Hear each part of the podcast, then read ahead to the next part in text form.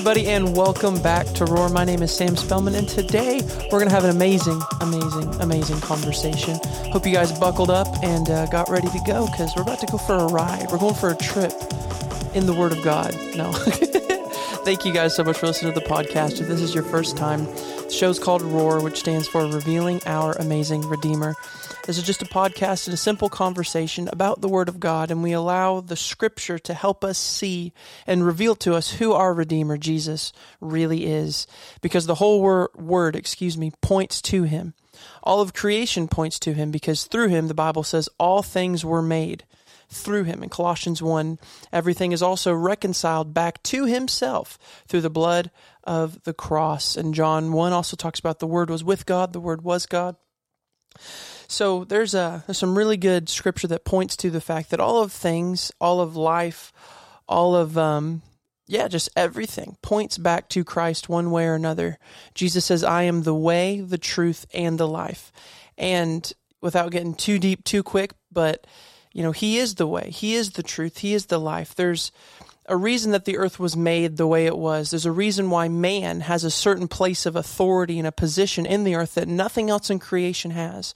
There's a reason that only man can communicate the way that we do. And when I say man, I'm talking about male and female. It's not a gender thing. I'm just saying as a, you know, as a created being in the image of God, there's a reason because earth was made for man. It was made for man to rule over. And Christ is a ruler. He's a king. The Bible says he's king of kings and lord of lords. And so I want to get into Isaiah chapter 66 today and just read a little bit about this because it's important we understand the flow of authority. Um, it's important we understand the way that you know God has set this up, and already what the Holy Spirit was just saying in that last just few seconds when I opened this up about the position about Christ being Lord of Lords. Listen to this: Isaiah sixty six and verse one says this: "Thus says the Lord." Heaven is my throne, and the earth is my footstool. So already off the bat, we're aware kind of who's on top. You know, where does where does this thing go? And even whenever I say who's on top, I'm just talking about the originating point. Because in the kingdom of heaven, um, Jesus came and he revealed, he talked about seeds. He talked about um, in John that the Lord is, um, how do you say this? He is like a gardener, he's a pruner. He goes around and there's like these vineyards that, that are growing. And Jesus says, I am the root and you are the branches. So there's also this element of singular originating point or a, or a tap root you know, not just on top pyramid like we think of when we think of authority that, you know, there's this pyramid and at the top is the king, then you have the nobles, then you have the, um, you know, whatever echelon, the knights, then like the peasants. It's not just that way, but it's also in like a V shape where there's the tap root, and then as it grows up, there's more and more branches. The thicker branches are on the bottom because they've had more experience and more time. They've been fed more, they've been pruned back more, and then the newer branches on the very top are a little bit more flimsy and thin. So there's a there's a density, there's a, a maturity that's there, but there's also, you know, you can see how authority can go both ways depending on how you look at it. But when we read this, this also demonstrates not only the top down that heaven is at top. When Jesus prayed, he looked up to the heavens. There's this awareness that God is on top. He is the absolute authority. But Jesus comes down and reveals this servanthood that God is also on the bottom. He's also the taproot underneath and undergirding everything. So it's important that we understand both of those things in our walk with the Father and our walk with Jesus, who is the Son, the top and the bottom. The right, you kind of see what I'm talking about there. Anyway. Says this heaven is my throne and earth is my footstool. Jesus came as a man into the footstool, and the Father sits in the heavens on his throne. He says this What is the house that you would build for me? What is the place of my rest? All these things my hand has made, and so all these things came to be, declares the Lord. Now think about so at the beginning this goes into all the natural things that we could try to build or you know do and and and it's not that doing isn't connected to who we are, but it's not just what we do or what we build or what we form or fashion that is necessarily the thing that the Lord is looking after. I think there's a scripture that says he he delights in obedience and not sacrifice, or he delights more in obedience, not just in sacrifice. And you would think about the sacrifice being the things that we do with our hands, the um, the building, the time spent, the why. You know, I spent two weeks of my time, Lord, preparing this. You know, whatever, or building this, or doing whatever it is that we would we would be accomplishing. But it's the obedience in what we're doing that also matters. It's both. Again, back to the heavens and the earth. It's not just doing things in the earth and it's not just having an obedient heart that doesn't do anything. Like James says, faith apart from my works is dead. So there's this reality of both. There is the heavens and the earth. There is the obedience and the doing. There is this kind of dynamic relationship between both things. It's very similar to a husband and the wife. Christ is the head. We are the body. So there's the decision making of the head, the leadership of the head, the planning of the head, and there is the fulfilling of the body in the earth. There's the doing. And so you see this dynamic actually works in all levels of authority and every um, tier, so to speak. There's a balance of both that we get to have in our lives. And we can see this in Isaiah 66 just in this few, just in these few verses where he just talks about the dynamic between heaven and the earth. That dynamic declares the Lord, is very important. In verse 2, he continues on, on the heels of the Lord talking about all the doing. He says this back into the heart of obedience. But this is the one whom I will look. So the Lord very clearly distinguishes I'm not just looking for what you're doing for me. I'm not just looking for the things that people do, but I'm looking for this. He who is humbled and contrite in spirit and trembles at my word the Lord's looking for trust. Um, just recently, I was spending some time praying with my family, and we were discussing that this is something that the Lord's looking for. And if you've heard any of the teachings that we've done on this podcast or any of the family mission episodes, we talk about this a lot, and we've I've probably mentioned it on the Roar podcast at some point. But the reality of in the Garden of Eden, the thing that was lost was trust. It wasn't just a broken rule. It wasn't just doing the wrong thing. It was the heart was turned away. There was a, a rebellion and a broken trust in the heart. There was a decision made to turn away from the goodness of God. And that broken trust is what then produced all the repercussions in the natural. And so in our lives, when we're humble and contrite and we tremble at the word, that all that really means is that there is a reverence and a trust for the word of God. But again, you have to have that understanding of who's at the top of this thing. That's a great basis. That's a great place to start. It's like you start in the Old Testament and then Jesus comes. Unless there's an appreciation, uh, excuse me, appreciation for the fact that God is absolute over everything and everything, everything is under him, until that's just accepted, then the reality of Jesus coming to reveal the intimacy and the closeness and the mercy and the heart behind the one who is over everything, that dynamic can't even be appreciated because you have to have both in your heart. It's like um, it's like with with children. If you're you know if you're trying to teach your children the um, weight of their uh, their actions, excuse me, I had a hiccup if you're trying to teach your children the weight of if you, you know, if you touch the iron or the stove, you're going to get burned. Well, if you never allow, if there's never a reality of, man, that stove is hot and it actually is hot, then, I mean, yeah, your child can understand, but until there's a very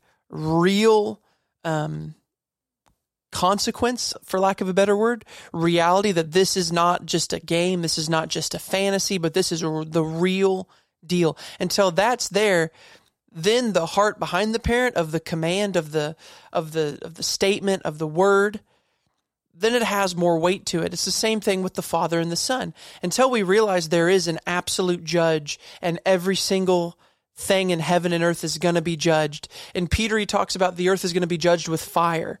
Uh, Second Peter, you can read about it in your very own Bible if you want to. Um, there's things like that that until that is understood and is respected and is treated with honor and reverence, then the incredible love and grace that has been shed abroad doesn't even have like a playing field. It's like you have the ball of grace and mercy, and there's this beautiful ball that you can get a touchdown with every time. But until you have a field to actually play on, It doesn't make sense. You can have you have to have heaven and earth. You can have the beautiful love and grace and mercy that is in heaven, but until you have the reality of earth and the dirt and the the the grounds on which to play, you can't even appreciate the heavenly things. Does that make sense? There's this reality of having to have both in our lives. And it's not, you know, just one or just the other. It's being a full, well-rounded being that's created in the image of the Father that is spirit, soul, and body.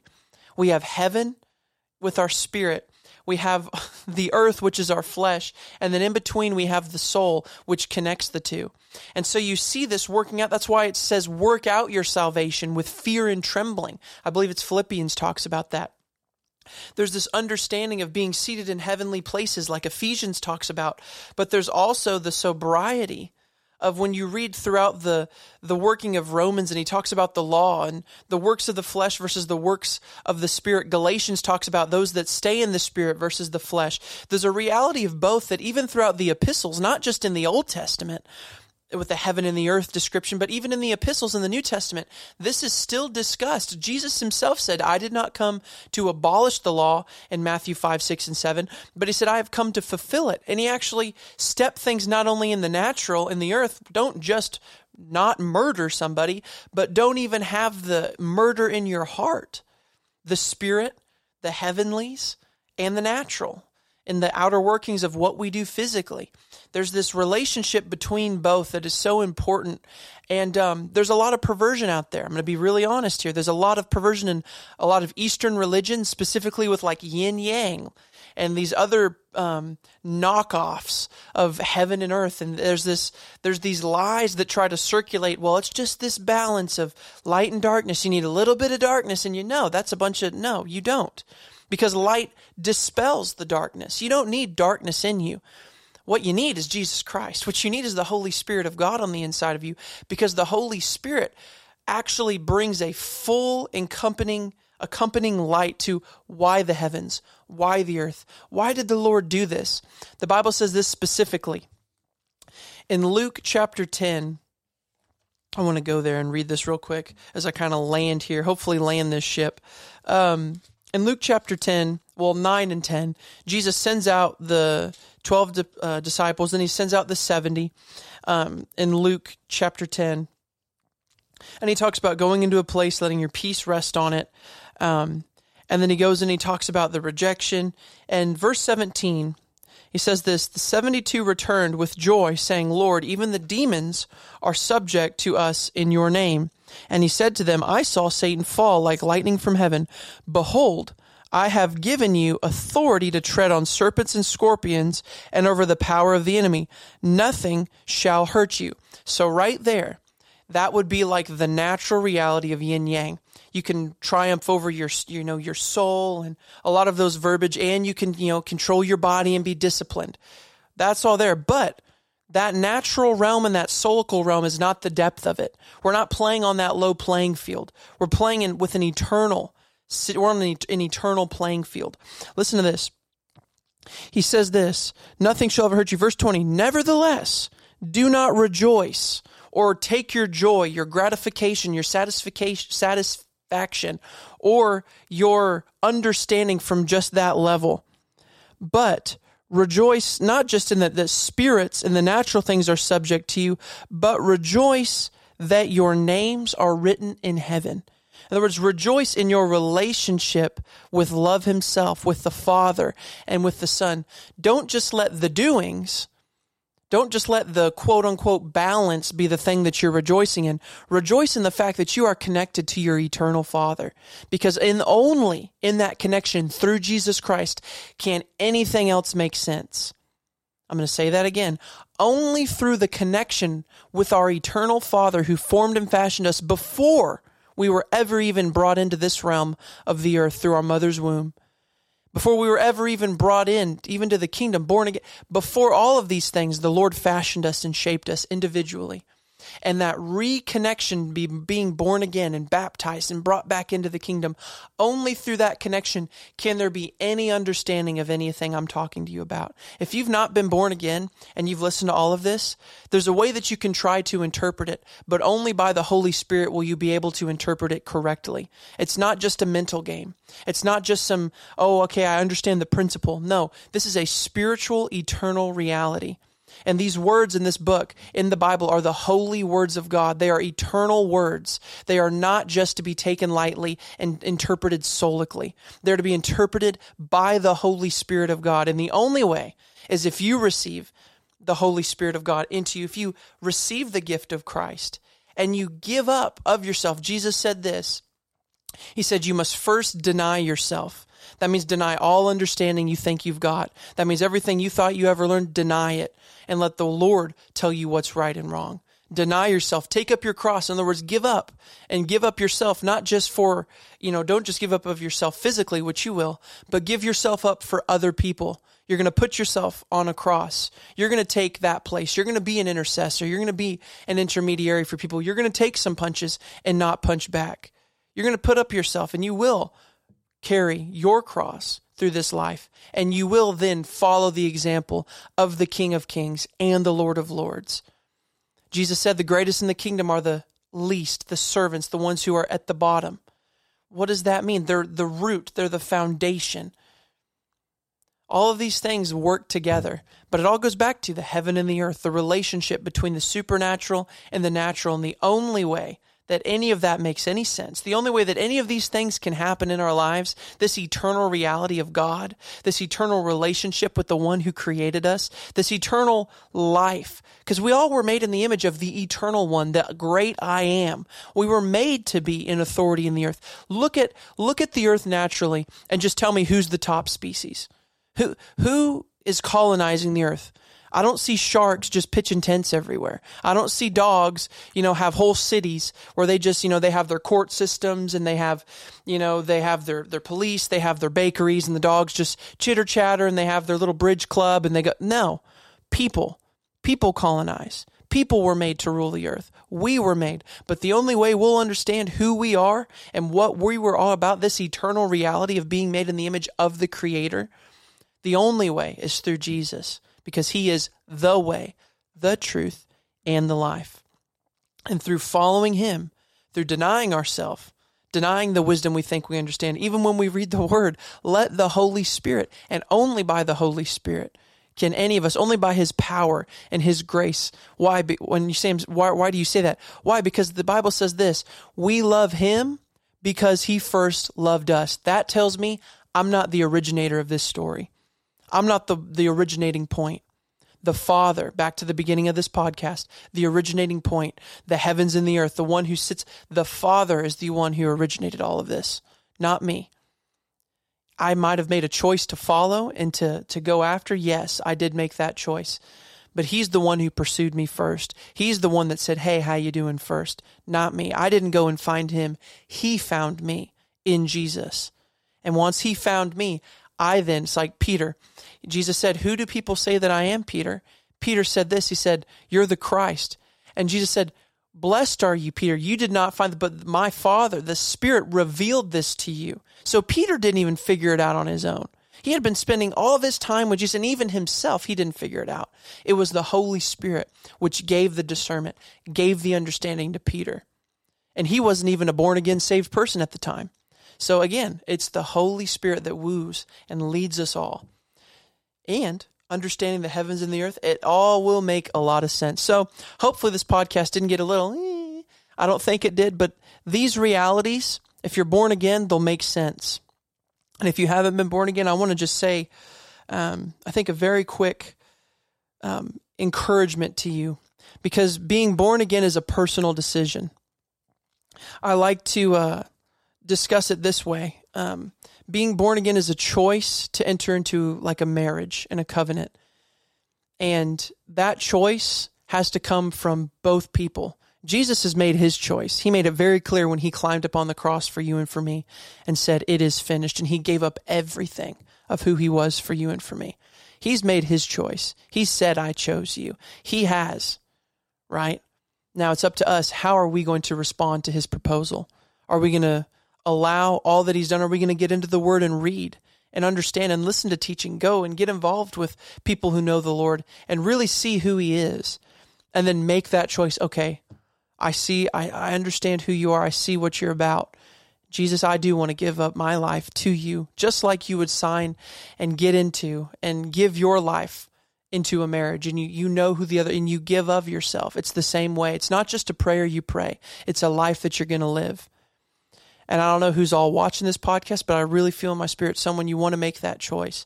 I want you to know you can. It is a free loving gift. The Lord is so, so, so merciful to us. He is so loving. He literally invented love. So if anyone knows how to love, it's Him. If anyone knows how to pursue and love and take care and be kind, it is Him. He literally created all of those things. But it's up to us to make that choice. And if you want to make that choice, I encourage you. The Bible says those who believe in your heart and confess in your mouth that Jesus is Lord and that He did all that He did, He was raised again on the third day. He is Lord, and you invite Him into your heart to live, and you give of yourself in your own words, and you call on the name of the Lord believe in your heart and you confess out of your mouth and you call on him, you will be saved. I want you to, to take the time and really, really hear and, and make a decision of your own heart. Um, and it's the best decision you'll ever make. I can tell you that from my personal experience. But anyway, I just want to encourage you you to do that. If you're listening and you're wa- or you're watching this and you want to uh, want to make that decision, I encourage you to do that. It's believe in your heart, confess with your mouth. Jesus is who he says he is. He is the Son of God. He was resurrected on the third day, and he has saved me. He did all that he did on the cross for you and for me. Believing that, confessing that, I guarantee you'll you'll feel you'll you'll know in a moment because your spirit the bible says in romans that your spirit bears witness with the holy spirit that you are sons of god you will have a knowing like you've never known before in your the deepest part of who you are you will know anyway I think that's about all I got for today's podcast. Thank you so much for listening. Thank you so much for being a part of the conversation. The Lord is so good to us. He's so faithful. Um, he's so loving. He's so kind. He's so smart. He's so just and fair. He, he's just he's he's just the stuff. He's just he knows what he's doing. Um, yeah. If you want more information about myself, if you like to get in touch with um, the ministry, if you'd like to give in to, to Spellman Ministries and Family Mission and support what we're doing and get involved and, and giving, you can do that. And, and getting on, we have a prayer team that we've got. There's all that information you can find in the description and the links below. You can um, reach out there. So check that stuff out. If this blessed you or you feel like someone needs to hear this, feel free to share it. Word of mouth, that always does amazing to get more and more people a part of the conversation. So thank you guys. I love you. Always like to leave the blessing because the Lord does love us. He is speaking life over us. The Bible says that Jesus sits and makes intercession for us in the heavens, sits beside the Father. So may the Lord bless you. May he keep you. May he make his face to shine upon you and lift up his countenance upon you and give you peace.